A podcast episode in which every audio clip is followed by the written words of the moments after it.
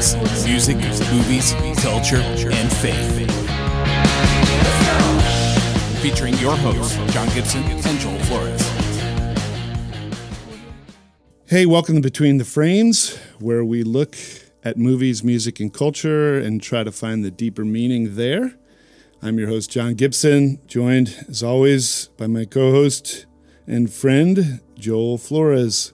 What's up, Joel? Thanks for making that. Uh, thanks for making that connection there, John. I'm sure nobody's figured that out yet by now, but uh, I'm looking forward to today's episode, John. Uh, yeah, I think it's gonna be it's gonna be a good one. Two two of our favorites here, so Oh, yeah. should be some good stuff today. What connection is that that we're friends or that? Yeah, nobody's figured it out by episode 20. Was this episode 23, 24? What's it gonna yeah, be? I, that's a I good even- I've lost question. count. I, I have two, actually.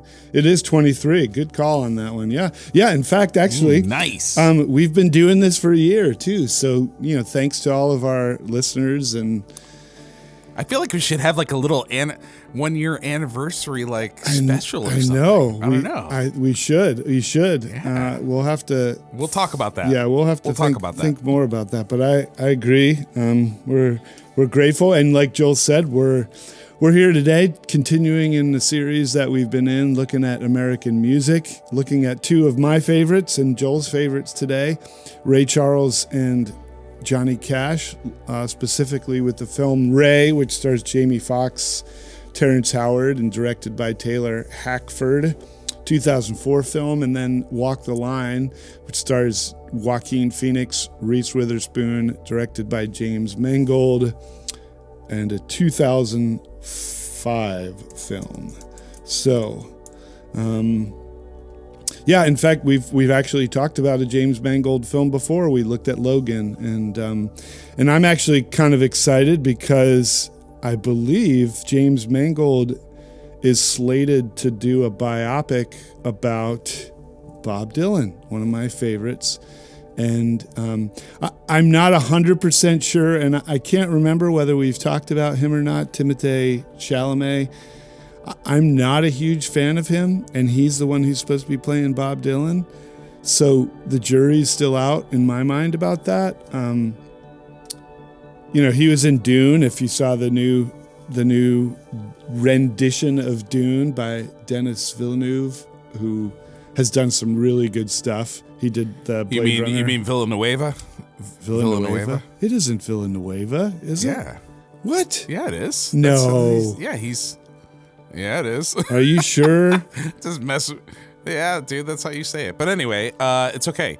But anyway, the the the movie Dune, the remake, was awesome. Yeah. I really liked it. Dude, he's French Canadian. I There's mean, I no like way Dune you. anyway. He's French Canadian, man. He doesn't pronounce it like a Puerto I- I- Rican. Come on. I'm I'm I, I'm messing with you. Man. Oh, all right. You're totally messing with me. I'm like, wait a minute. I totally missed it. Now I'm being. Uh, I see how Hey it is. everybody, ladies and gentlemen, I just made uh, ladies and gentlemen, I just made John live in the show go and look it up. anyway, I'm just messing with you. But that movie is fantastic and and I kind of to be honest, like I kind of really liked him in that role. Mm-hmm. I mean, we're we're talking about um um who played uh the main the main character. Um, Right. Paul Atreides. I'm just Paul Atreides. Paul Atreides. Yeah. Here, here I am reading reading the books, and my brain went totally Oh okay. So that was like a little payback there. My brain just shut down. So I, I kind of liked him in that, to be honest. But I know what you're talking about. Mm-hmm. Yeah. Yeah, I know what you mean. So I think he might do a good Dylan. They should have just had Jakob Dylan do Dylan. But anyway, Yeah, seriously, right? Yeah, he probably cause, well because he sounds like his dad too. But but we digress. he probably Anyway, could have done it. yeah, Yeah, yeah, yeah, for sure. Everybody well, it's gonna be good. I think it'll be fun. yeah, it'll be good. I, you know, I, I was just talking to my boys the other day about because my my son Tucker and I went to see a uh, Jujutsu Kaisen, which is a an anime thing. He really wanted to see it, so we went. And I I had no background at all on on the you know the context of the the manga or the show or anything. So I always judge it based on can somebody walk in off the street and see this and still enjoy it? And I thought it was still enjoyable. But one of the things that I said was you know, the more, and we've said this before, Joel. I think the the the bigger your fan base, the harder it is to please them, right? And so, w- when you've got things like Star Wars, Batman, Superman, you know, Spider Man, all these things, the nerdier people are, the more their expectations, you know, the higher the expectations are. So, um, with with with Dylan fans are going to be people who are never going to be happy, even if Dylan himself played Dylan, probably. So, but anyway, we digress. talking about Well, it's all connected. It's yeah, all connected. It is. It is. You know, and talking about two beloved, I, I would dare say that they're beloved um, American music characters between Ray Charles and Johnny Cash. And, you know, I don't think watching these movies again, I don't think I fully and then this is the whole premise of our show really joel is seeing things that we didn't see before and dig and helping other people see some of that stuff. And when you look at ray charles and johnny cash you may not at first glance say okay these guys are, are there's any connection or similarities or anything but uh, the more that i dug into their stories the more i thought gosh these guys they both had some tragedies in their in their childhood. They both grew up in pretty extreme poverty. They both had a hard time breaking into music with their own sound, but once once they found their sound, I think it's safe to say that both Johnny Cash and Ray Charles are probably among the most recognized vocally musicians uh, in American music. would you agree, Joel? Or Oh yeah, for sure. And they're and you're dead on. They're two sides of the same coin too. I mean, you know, from gospel hymns to you know, having grown up in the South, there's a lot of that, right? And then you have. It's interesting because in the South. As we all know, there was definitely Jim Crow, and there was a, a big separation between, you know, um, societally, culturally speaking, black and white. We all know this. But the music, again, is something that brings people together. And, you know, we've talked about Jerry Lee Lewis, we've talked about Buddy Holly, we talked about Elvis, obviously. They, they had a love and an appreciation for um, not only having grown up in church, but when you're in the South, you know, having experienced it all stems from the that blues, you know, mm-hmm. gospel yep. sound. And then also, I think, you know, being in the South, you also have that country, um, you know, that country flavor in there. Like, I love, I don't particularly love country as a genre. Actually, mm-hmm. older stuff I enjoy more. The, and, and actually, to be honest, some of the, some of the newer, almost like, they're almost kind of like giving it a hip hop feel. yeah i actually kind of like some of that stuff mm-hmm. but but the point is is I, I think like the true songwriting, not the corny, you know, hey, I sold my tractor, right? And, you know, yeah, the, or, you the, know, yeah, save the a cliche ho- stuff. horse, ride a cowboy, yes, you know, whatever, all that stuff. I it just drives me crazy.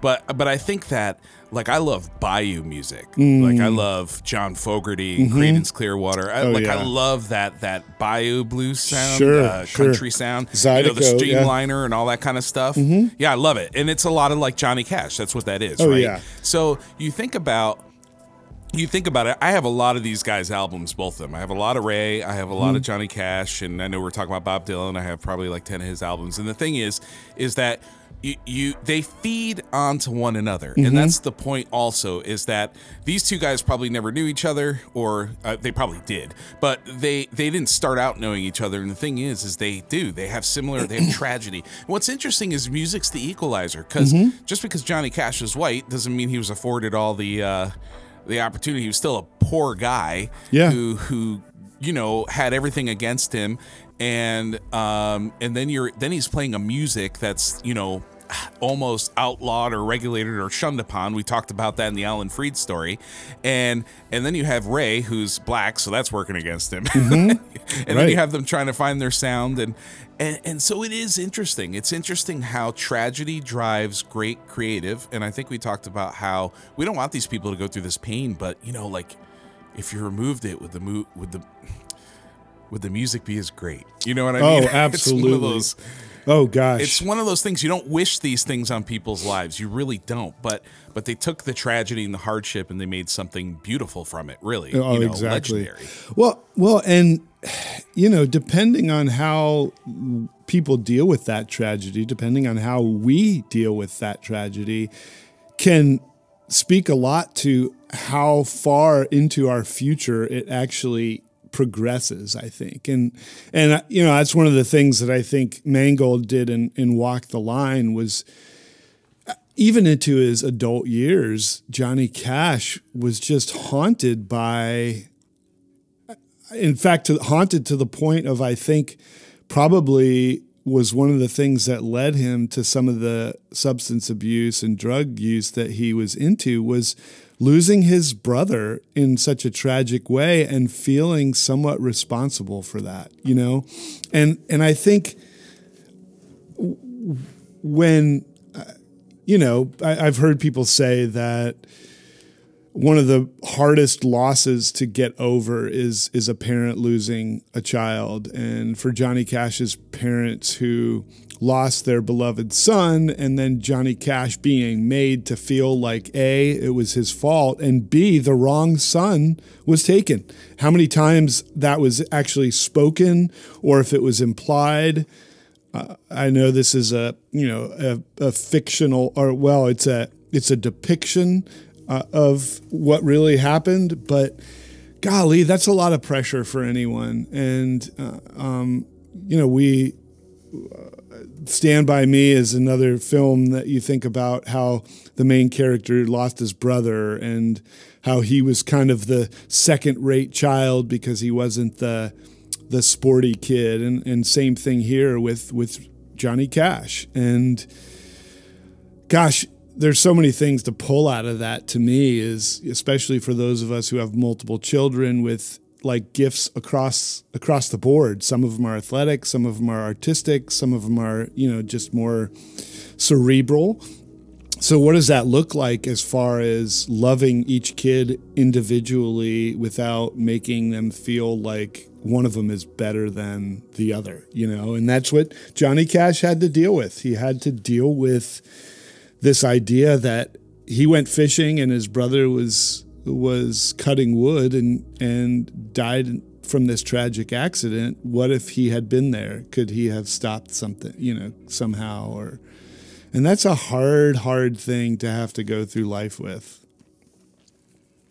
Absolutely. I mean, you know, those are the things that I think people they're they're common for a lot of people's stories. You know, losing a sibling, uh, being chosen over somebody. I mean, um, you know, I was watching a, a show series that um, I won't get into because we can't unpack it. But I was watching a show series that's on Prime, and you know, one of the first thing that happens is there's a tragedy to uh, the baby of this family. It's a black family. It's a tragedy. This woman comes and they take him, and you know it's in the South, North Carolina. And anyway, it's this thing about how you know they have a couple girls later and they go and move, and but it's this tragedy that's with them, the the horror of it, and you don't really find out as the audience till the story unfolds. But you know, mm. people carry these things with them, these kinds of, especially back then when you could, you know it was easy to swap a child out or you know have a mistaken you know what i mean like there wasn't the way to keep track of things like there is now and uh Yeah. you know people are cruel man like Yeah. we we do we do some cruel things and you you're like a parent as a parent you go how how could you ever do that you know what i mean Right. but but Right. uh it happens and it happens a lot a lot more than we would like to say i mean i see it in my community here Mm-hmm. kids uh you know, never write them off. We we have to give them an opportunity for hope because you never know what's gonna, you know, especially speaking from a faith perspective, God can redeem anything. And, Sure. You know, while we don't want pain to be part of our story, and certainly that kind of unnecessary tragedy, um, it is what we do with it. You know what I mean? Now, Yes. for Ray and Johnny, let's let's j- dive in a little bit. Let's talk about Ray. For for these guys, um, you know, for Johnny Cash, definitely um, his addictions were a coping mechanism, which I think most of us Mm-hmm. Right. identify with. Oh, with gosh, Ray, yes. it wasn't so much a coping mechanism, though. He wasn't so much reliant. It was that he got into heroin Mm-hmm. because they were you know, at first he didn't touch it, but the guys was part of what the band did. And I think for Ray was he was always the outsider. Right. He was the blind guy. He was the guy who, though very talented, had to. You know, he, he makes a good point in this story when he's talking to his his his wife when they're dating, and this is before he starts to have his drug problem. He's saying, you know, with the sound, finding his sound. He's like, I I. I sing other people's music and I play it and I do it well because I get paid and I make money. He's like, you know, if I fail, what if I fail doing my own thing and people don't like it? He's like, there's not a lot of options for a blind man, mm-hmm. much less a blind black man. there's not a lot of options for me. And, you know, personally, I like being able to earn my own money. You know, so that's something that I never thought about that I ever considered and thought, wow, he's, you know, it is risky. It was a risk. So then he sees these guys and he wants to become part of the part of the gang. He wants to feel included, right? Well, what happens is obviously it does unlock a lot of creativity in him, but as we all knew as the audience, it's going to be an addiction because this was an epidemic that was happening everywhere in that music scene. Mm-hmm. Actually, for a lot of the artists in the in the 50s, a lot of these guys, one of the ways they were all coping was heroin was a big deal.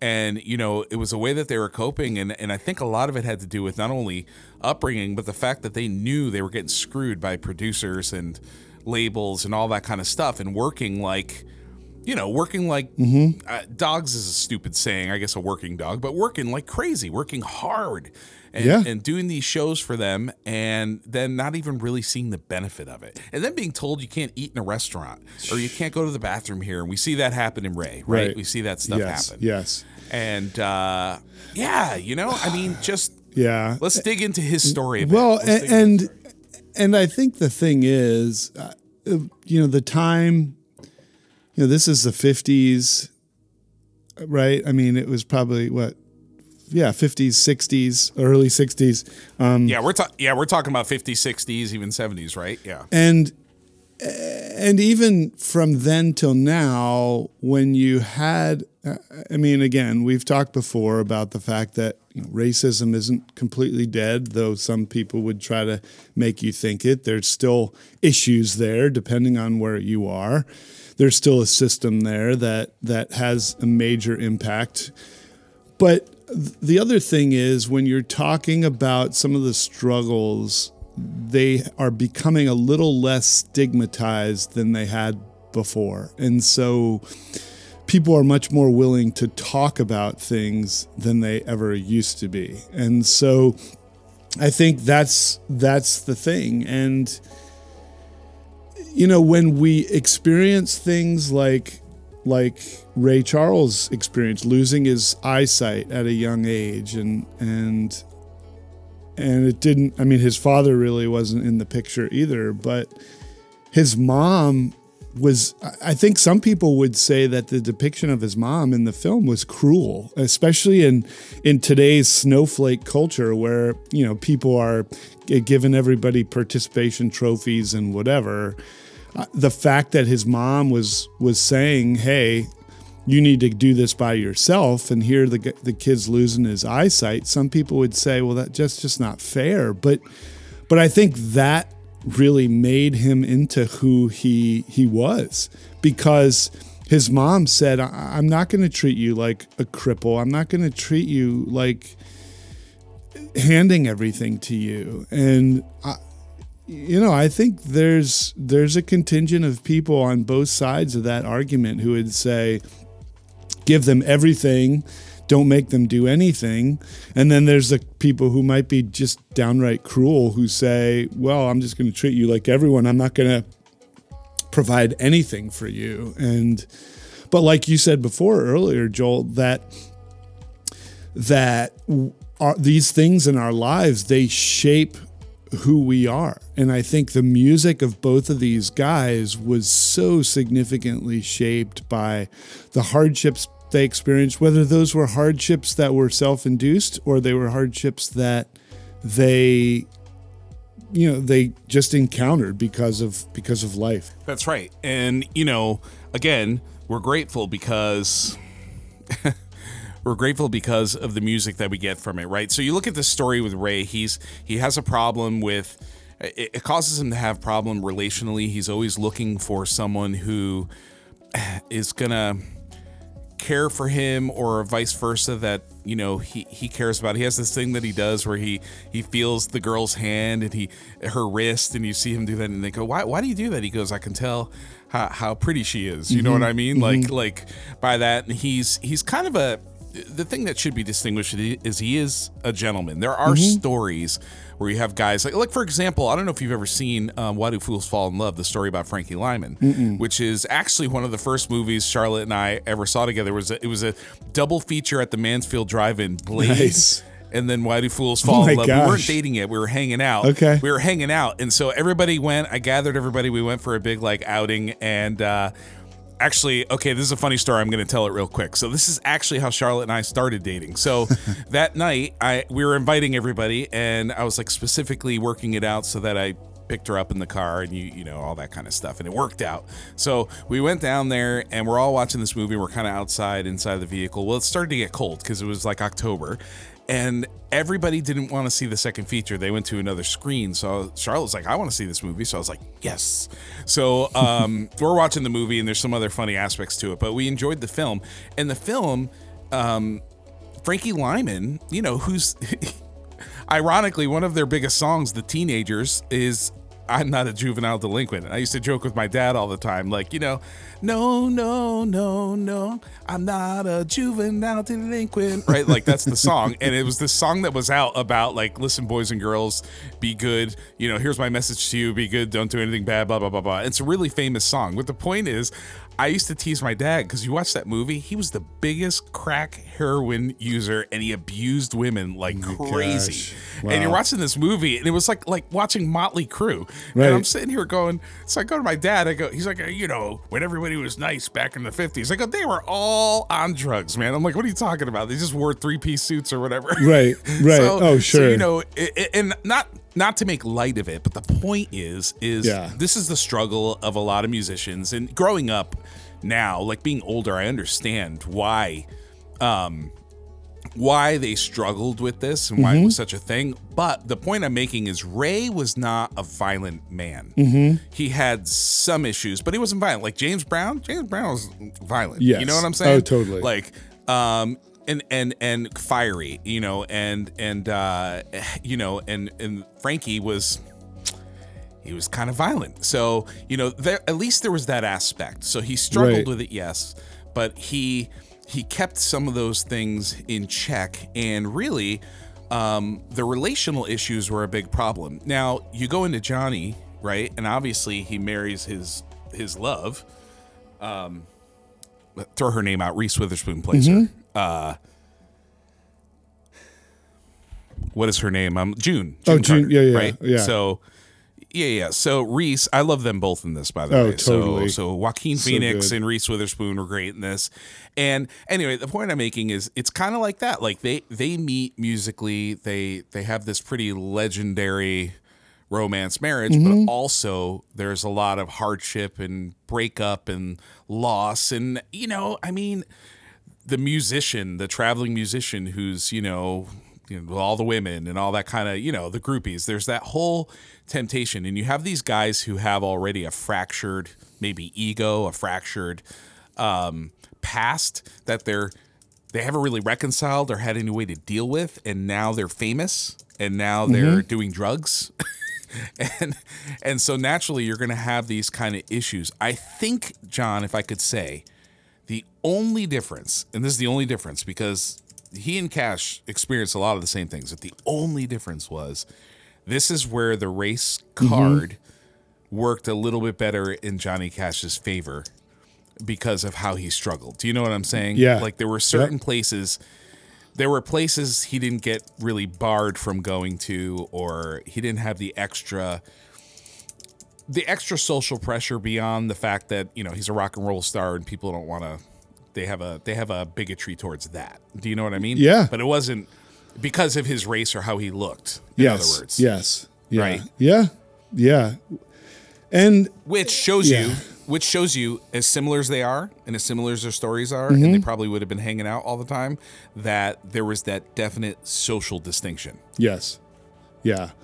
Well, and it's funny because uh, you, you talk about the, the race distinction, and there was one scene in, in Ray which really stood out to me.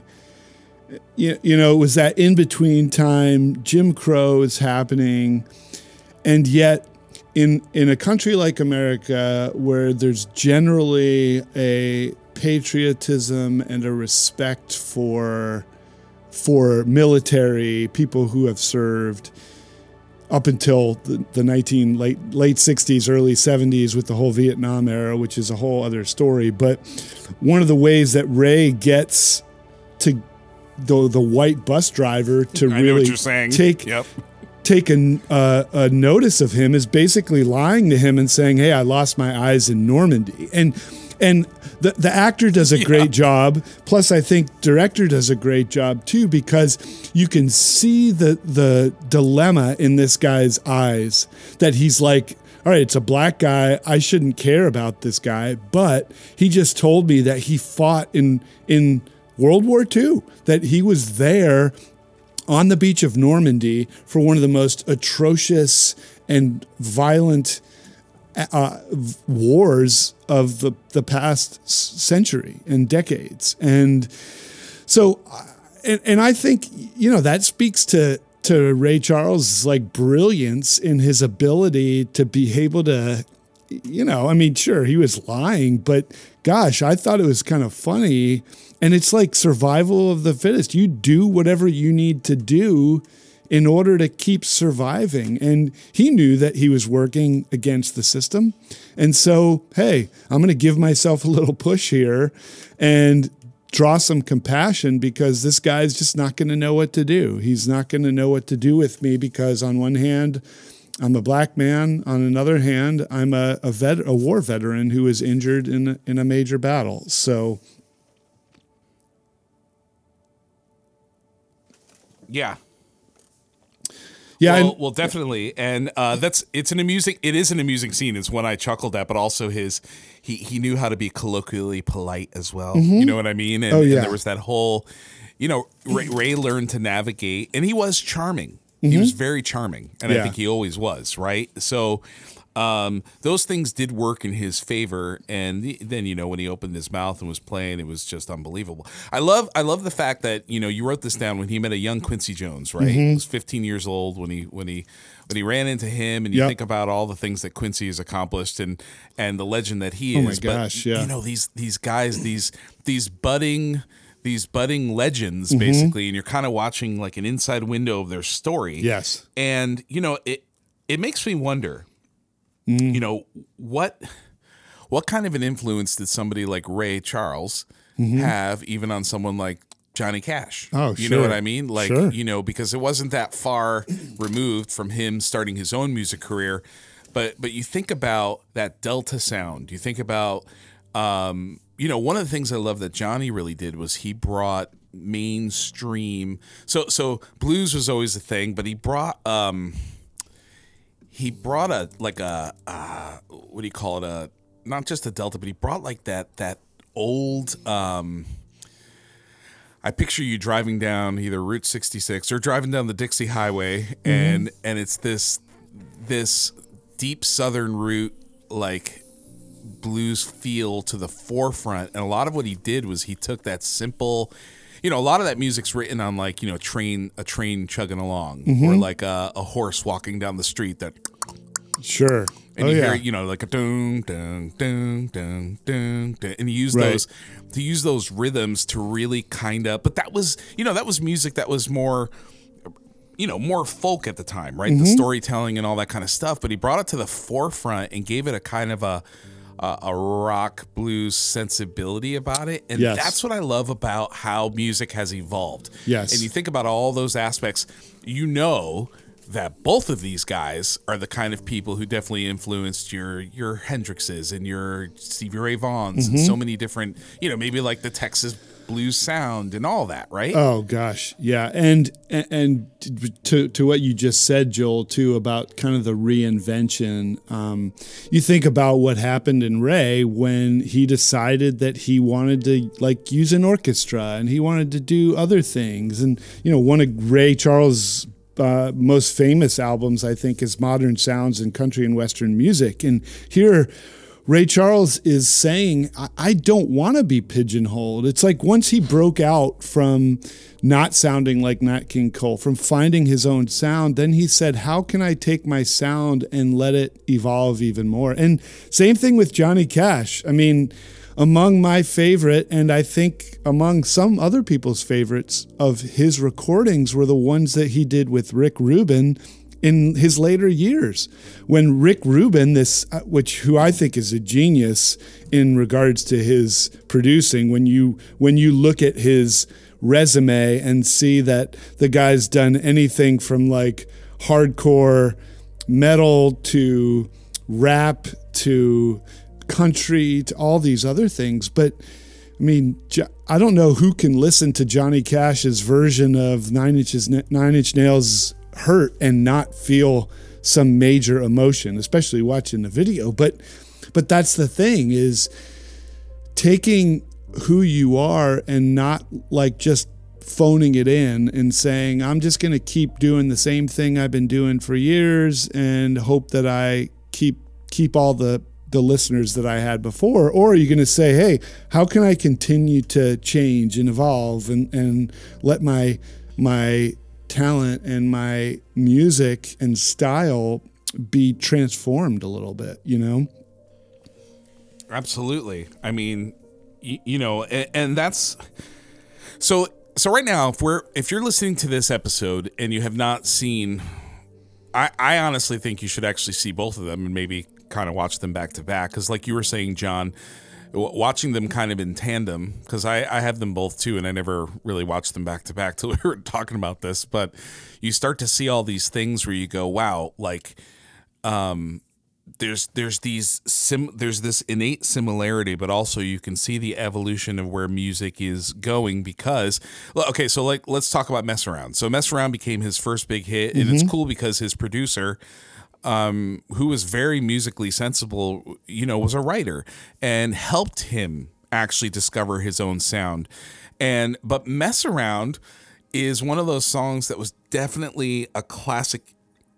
It's a classic Ray Charles, but it was definitely, um, you know, kind of a a shuffle swinging 50s song, right? Mm-hmm. Like it was one of those that you would hear. The thing that made it unique was his piano playing was very, very unique. But it was definitely one of those songs that you would think, okay, this is very very 50s you got the big saxophone you got the whole i can i can picture you know maybe something like fats domino would do or something like that right now as he, once he had that then he started to evolve into his sound and the way that we know him he started to bring mm-hmm. in some really you know, he did like that whole gospel album. He started to bring in those aspects and started to move into soul, is yeah. what I'm saying. Yeah. Started to be lay the foundations of soul. And so you think about that in this era, you start to already see the evolution moving out of that era into the next. Mm-hmm. And you, you start to lay the foundations for soul, which then you had, you know, as the groups evolved in the 60s, you think about the Motown era, you think about Berry Gordy and what he was doing there,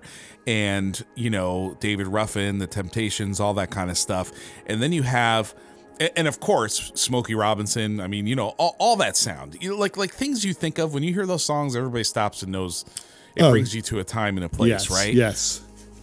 And and then on the same you flip the coin over and then you have johnny cash um, taking a different aspect of country blues mm-hmm. and now bringing almost like a country twang sound mm-hmm. from from the deep south from memphis that kind of thing and he's adding a totally different flavor to sun records which has jerry lee lewis which has um, Elvis, you know which yeah. had elvis mm-hmm. obviously and and and so many others it was a, just a brilliant label and they like he he started to evolve the sound out of that. Does that make sense? By kind oh, of yeah. digging back, absolutely but going forward, right? Yep. Yes, yes. And it, it's it, it's really interesting. Like it's really um, it's crazy because it shows innovation, right? And and everybody was kind of an innovator at some point, and then everybody jumps on board and does it. Sure. It's kind of like you have the innovators of of a you know hip hop or something else and then and then everybody else jumps on board and becomes kind of something and then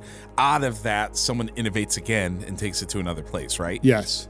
Yeah, and we, you know, I think that's been somewhat of a theme through this series that we've talked about is I mean, I think in our last episode, one of the things that you had mentioned, Joel, was listening to a lot of vocalists and, and thinking about scales and how people do that with Right. their voices and translating that to guitar.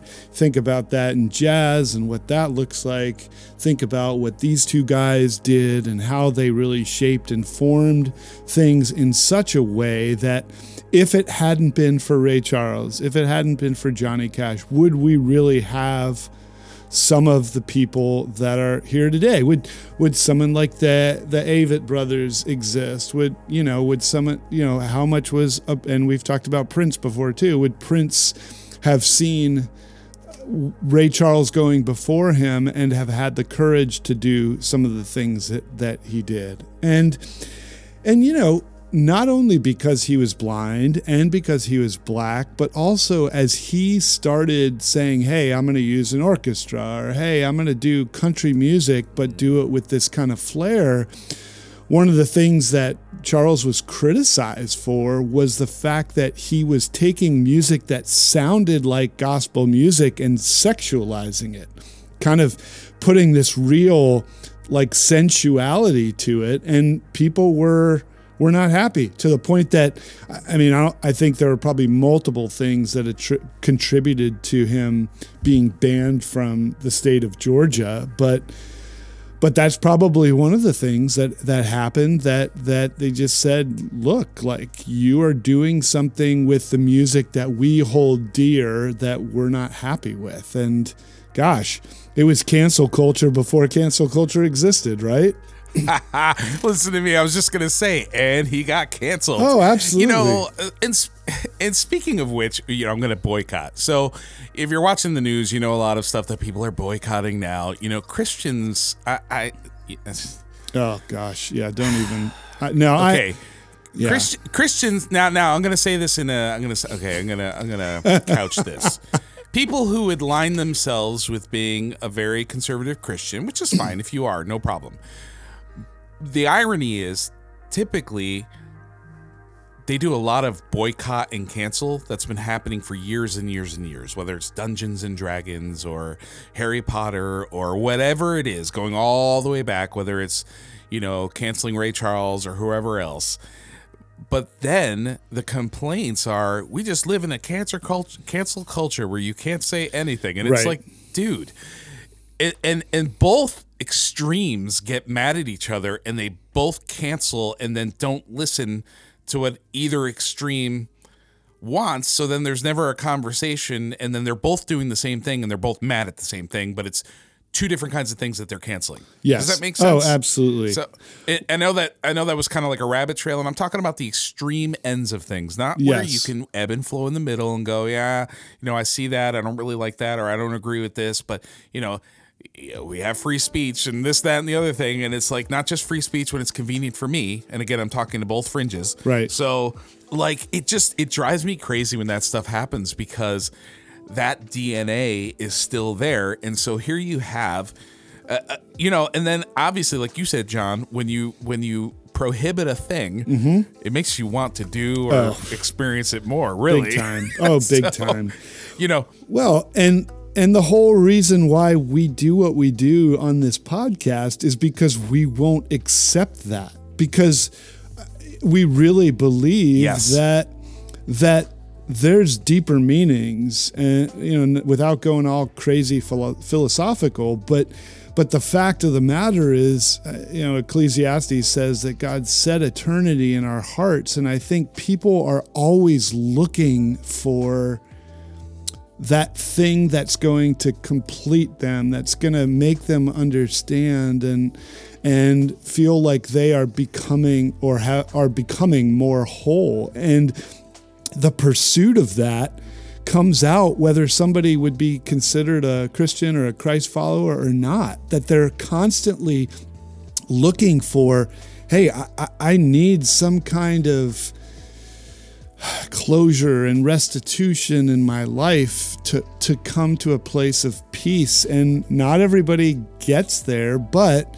you can see in the searching that that's what happens. And to completely, like you said, cancel people or write them off or boycott things or whatever, it, it's just a very negative approach. Instead, or we can do what we do and say, hey, have you thought about the fact that this is bringing up some good points that we can take into consideration as people who who do, you know, espouse faith and and a, a relationship with Christ? Exactly, and that's the way we should be operating in life. I mean, I think that that's that's healthy. We have yes. to uh, you know, and, and maybe this is where we're gonna we're gonna take the show and land it for today. But the idea is is we have got to be willing if we're gonna keep moving forward, if we're gonna create, if we're gonna have the ability to create new art, to mm-hmm. create new ideas, to think to think in bigger ways, we have to stop a being afraid that we're losing something that we're not losing. Yeah. And also we have to be be willing to discuss an open dialogue. I mean, John, we have repeated Preach. this a million times. Yes. I don't want people who all think like I do. I don't yes. want people. I want people who have commonalities mm-hmm. and we're closer with people who share core commonalities and core values, yep. but that doesn't mean I don't have friends and people that I admire or respect mm-hmm. who think differently than me, who have had a different life experience. There's no way there's no way I could ever understand or connect in a deep way that Ray Charles or Johnny Cash, either one of their experiences, because I didn't have that experience. Mm-hmm. However, I think those two could connect with each other because they do share the experience, oh, big time. Even where there are differences within it. Does that make sense? Oh, like, absolutely. We have to get back. Yes, we have to does. get back to that. Just because you were born into more wealth or more poverty or, or somewhere in the middle class or whatever it is, north, south, east, west, wherever, you know, around the world, different country, we have to start to find that commonality in humanity, which is we all want to leave our mark. We want to leave the world a better place. Generally, we want to do good things. And, you know, I mean, we know that as humanity, we're fallen. We know that. But, sure. like, there's this yearning, there's this yearning to make your mark. Mm-hmm. And, man, if people would just start talking, I don't know what has happened, but people just don't they don't talk in reason. Like, why even have debate class in school anymore? Why even teach it? Right. Like, why right. are we teaching rhetoric and debate? Why are we teaching it anymore? Because nobody does it. Yes. Even teachers. My my sons have teachers that have such an agenda in class that I don't mind them learning different things because they they're pretty smart and they have a good faith and they can reason and construct and think.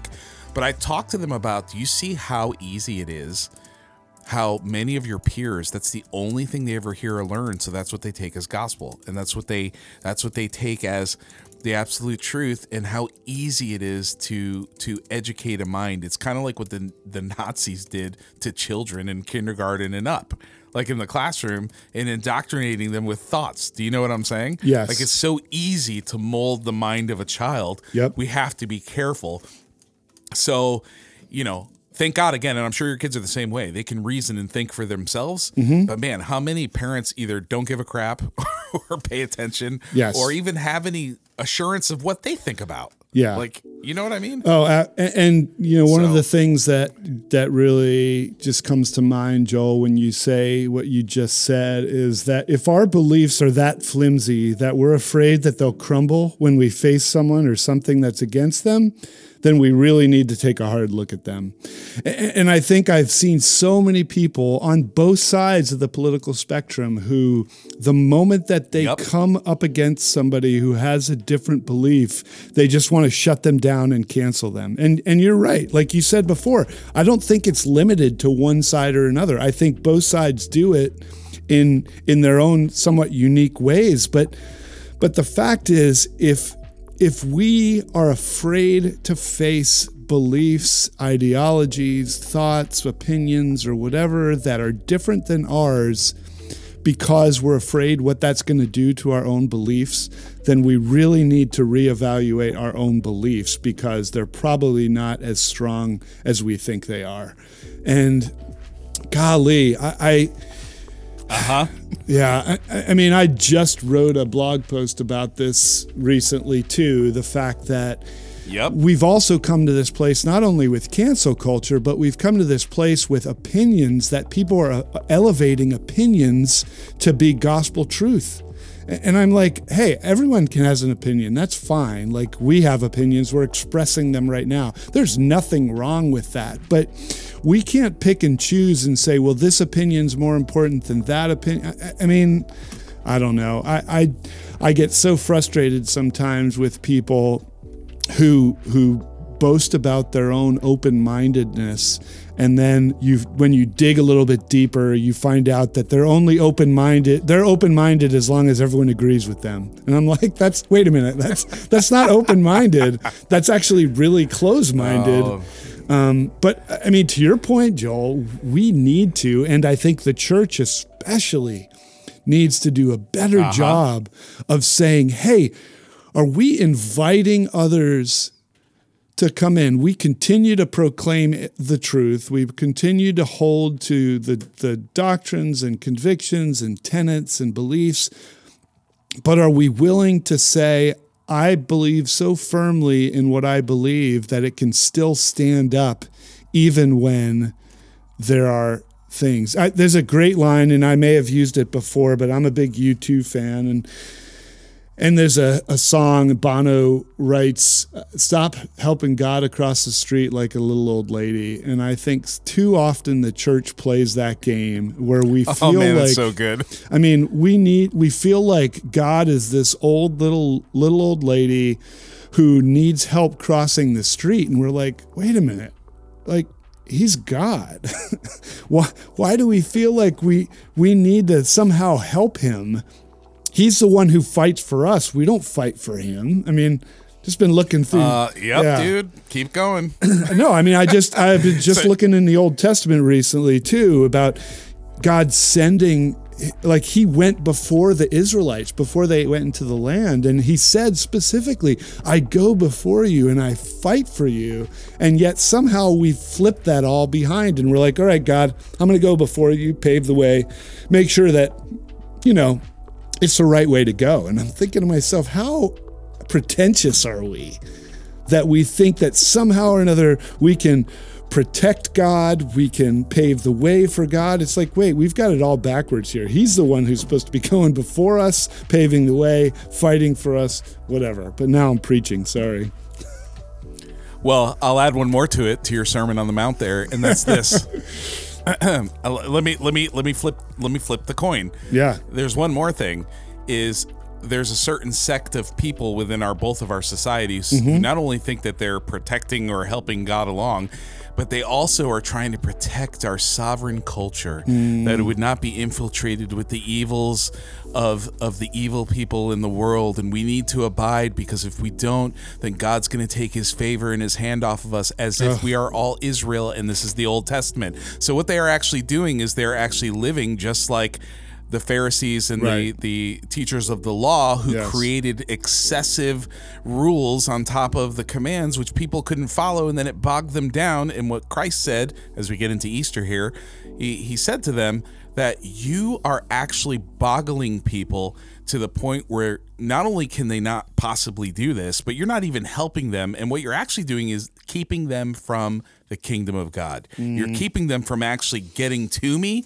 by what you do. So, while in theory it's a good thing to fight for God or to protect these things, he doesn't need us to. It's his job. It's our job to live like him. It's our job to live as ambassadors for him. It's our job to love people the way he wants us to and to show them Christ. So so you know, that's that's what people need and that's why we need to be willing to like i'm not threatened by anybody's point of view i'm not Sure. threatened by people if they talk about sex, sexual identity if they talk about um, drugs or drinking, if they talk about addictions, if they talk about foreigners or people coming to live from these places, man, because I know what's up with my own heart and soul. I have nothing to fear. Whether my my freedoms are stripped away or I'm sent to prison camp, I have nothing to fear. However, you know, I've got a mission. And that's what we need to get back to. We need to get back to what is the mission, or is this your permanent home and you're just going to fight for that and that's it? You know what I mean? Oh, yeah. so I mean, now we've gotten way down the trail, but but the point is, it all stems from when you look at these guys Mm-hmm. and you look at the stories of how they've evolved, and they're a part of our culture. These people dealt with struggles, and imagine if they just tried to cancel everybody who was mean to them. Right. Yeah. Well- I mean, that's not how life works. Oh gosh. Nobody's going to hand, give them a handout. They don't care. Yeah, and you know, the, one of the other notes that I'd written down was there was this one moment in the film that's depicted when Reese Witherspoon is is shopping and the the woman who works at the store comes up and approaches her and and really gets down on her for her divorce and I- I mean, you know, look, Oh, yeah. everyone's everyone's going to land in different places in terms of divorce. We can read what the Bible says, we can see other things, but the fact of the matter is, like, are we being gracious to people? And this idea of being gatekeepers for the kingdom of God, I think, you, you know, the only gatekeeper to the kingdom of God is God Himself, and um, again, Right. I, I think when when we get so caught up, I think about the beautiful relationship that, especially in their later years, when you would read things and see things about Johnny and June, and just this incredible love story that was there. I think a lot of that played in was a lot of that came out of the hardships that they experienced both as individuals and then as a couple, and the fact that June came alongside Johnny when he was trying to get straight and clean and sober. And I'm sure that that contributed a lot to the, the love that was between them. But but they For had sure. a strong faith as well, and that faith was pretty mm-hmm. evident in in those later years in the things that they did and sang and shared and and again, are you going to dismiss all that because somebody makes mistakes along the way? And I, the, you know, I just, I don't see Jesus doing that in the Gospels. I don't see God say, I, God doesn't say, hey, keep doing what you're doing. It's fine, it's good. But he also doesn't say, all right, until you get your stuff together and come follow me, then I'm not going to like look at you.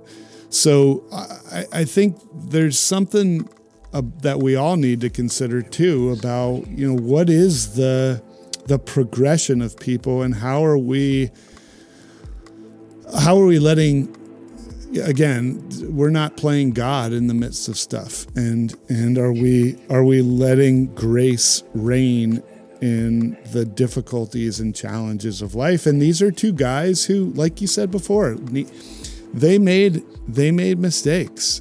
I don't know that i i mean you might call ray charles a womanizer maybe not as great as some others but did he learn some lessons along the way? And and do you completely discriminate against him because of that? I, I just i don't know. I think it's throwing the baby out with the bathwater. Big time.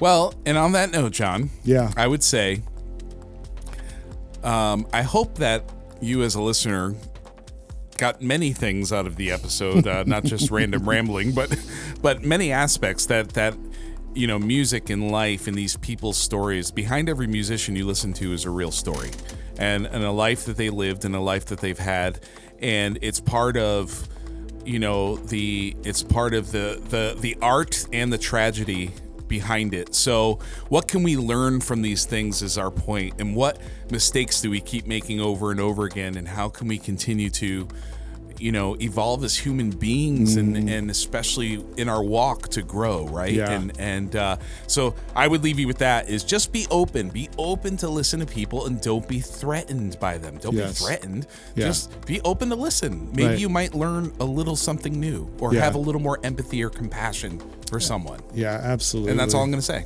Yeah, yeah.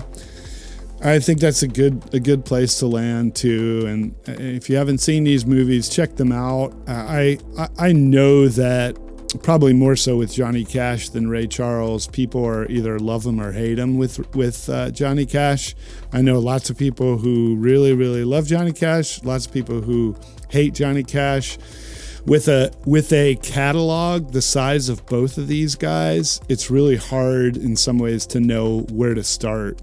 So, um, uh, you know, Why don't, why don't you put together a why don't you put together an essential list and post it on our media. No, we could. Yeah, that's that's a, couple good idea. essential. Well, we can pull out a few essential favorite. Actually, we can. Here's what we'll do. We'll go back through some of our episodes here, and uh, we can put a little list of some some like those essentials that you should check out.